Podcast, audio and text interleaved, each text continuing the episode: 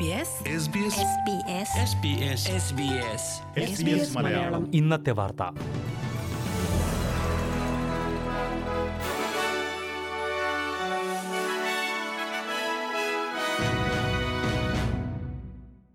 നമസ്കാരം. S B S Malayalam ഇന്നത്തെ വാർത്തയിലേക്ക് സ്വാഗതം. ഇന്ന് രണ്ടായിരത്തി ഇരുപത്തി മൂന്ന് സെപ്റ്റംബർ നാല് തിങ്കൾ. വാർത്തകൾ വായിക്കുന്നത് ദിജു ശിവദാസ്. ഓസ്ട്രേലിയയിലേക്ക് കൂടുതൽ വിമാന സർവീസുകൾ തുടങ്ങാനുള്ള ഖത്തർ എയർവേസിന്റെ ശ്രമം ഫെഡറൽ സർക്കാർ തടഞ്ഞു എന്ന ആരോപണത്തെക്കുറിച്ച് കൂടുതൽ അന്വേഷണം ആവശ്യപ്പെട്ട് പ്രതിപക്ഷം രംഗത്തെത്തി. ക്വാണ്ടസിനെ സഹായിക്കാനാണ് ലേബർ പാർട്ടി ഇത്തരമൊരു നിലപാട് എടുത്തത് എന്നാണ് ആരോപണം. ഇരുപത്തിയൊന്ന് സർവീസുകൾ തുടങ്ങാനുള്ള ഖത്തർ എയർവേസിന്റെ തീരുമാനമാണ് സർക്കാർ തടഞ്ഞതെന്നും പ്രതിപക്ഷ നേതാവ് പീറ്റർ ഡറ്റൻ പാർലമെന്റിൽ ആരോപിച്ചു. ഖത്തർ എയർവേസ് സർവീസുകൾ തുടങ്ങിയാൽ യാത്രാ നിരക്കുകൾ കുറയാനും വിനോദസഞ്ചാരം മെച്ചപ്പെടാനും അത് കാരണമാകുമായിരുന്നുവെന്ന് നാഷണൽ സെനറ്റർ ബ്രിജറ്റ് മക്കൻസിയും പറഞ്ഞു. ഇതേക്കുറിച്ച് അന്വേഷണം നടത്തണമെന്നും കോൺഗ്രസ് മേധാവിയുമായി പ്രധാനമന്ത്രി നടത്തിയ ചർച്ചയുടെ വിശദാംശങ്ങൾ പുറത്തുവിടണമെന്നും പ്രതിപക്ഷം ആവശ്യപ്പെട്ടു.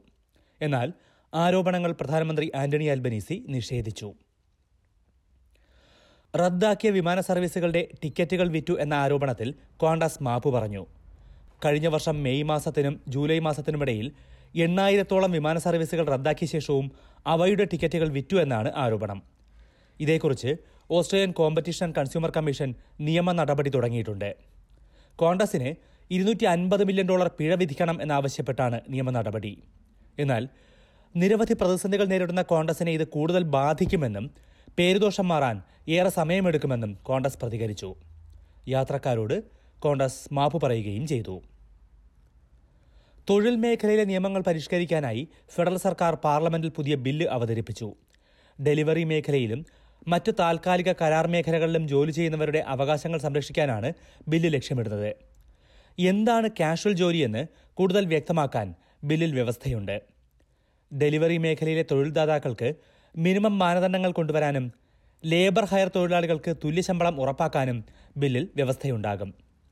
ഇരുപത്തിയൊന്നാം നൂറ്റാണ്ടിലെ സാങ്കേതികവിദ്യയും പത്തൊൻപതാം നൂറ്റാണ്ടിലെ തൊഴിൽ സാഹചര്യങ്ങളും ഒരുമിച്ച് കൊണ്ടുപോകാൻ കഴിയില്ലെന്ന് തൊഴിൽ മന്ത്രി ടോണി ബർഗ് പറഞ്ഞു. ആദിമവർഗ വിഭാഗങ്ങൾക്ക് വേണ്ടി മറ്റൊരു റഫറൻഡം നടത്താമെന്ന പ്രതിപക്ഷ നേതാവ് പീറ്റർ ഡറ്റന്റെ നിലപാടിനെ വിമർശിച്ച് സർക്കാർ രംഗത്തെത്തി. ഇപ്പോഴത്തെ റഫറൻഡത്തെ പിന്തുണയ്ക്കാത്ത പീറ്റർ ഡറ്റൻ മറ്റൊരു റഫറൻഡം നടത്താമെന്ന് പറയുന്നത് വിചിത്രമാണെന്ന് ഫെഡറൽ മന്ത്രി ടാനിയ പ്ലിബ്രസക് പറഞ്ഞു.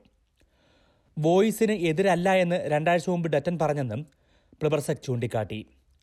മറ്റൊരു റഫറണ്ടത്തിനായി കാത്തിരിക്കുന്നതിനേക്കാൾ അദ്ദേഹം ഇപ്പോൾ നിലപാട് മാറ്റുന്നതാകും ഉചിതമെന്ന് പ്ലിബർസക് അഭിപ്രായപ്പെട്ടു. വോയിസ് സമിതിയെ അംഗീകരിക്കുന്നില്ലെങ്കിലും ആദിമവർഗ ശബ്ദം ഉറപ്പാക്കാനായി മറ്റൊരു റഫറൻഡം നടത്താമെന്നാണ് പീറ്റർ ഡറ്റൻ ഇന്നലെ അഭിപ്രായപ്പെട്ടത്. കളനാശിനിയായ റൗണ്ട് അപ്പ് ക്യാൻസറിന് കാരണമായി എന്നാരോപിച്ച് എണ്ണൂറോളം ഓസ്ട്രേലിയക്കാർ നിയമ നടപടി തുടങ്ങി. ഫെഡറൽ കോടതിയിലാണ് റൗണ്ട് അപ്പിന്റെ നിർമ്മാതാക്കളായ മൊൺസാൻഡയ്ക്കെതിരെ നിയമ നടപടി തുടങ്ങിയത്.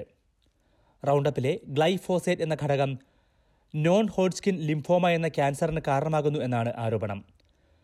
ജോലിയുടെ ഭാഗമായി റൗണ്ടപ്പ് ഉപയോഗിച്ചവരും വീടുകളിൽ ഇത് ഉപയോഗിച്ചവരും പരാതിയുമായി രംഗത്തെത്തിയിട്ടുണ്ട്. എന്നാൽ ഗ്ലൈഫോസേറ്റ് ക്യാൻസറിന് കാരണമാകും എന്ന പഠനത്തിന്റെ സാധുതയെ മോൺസാൻഡോ ചോദ്യം ചെയ്തു.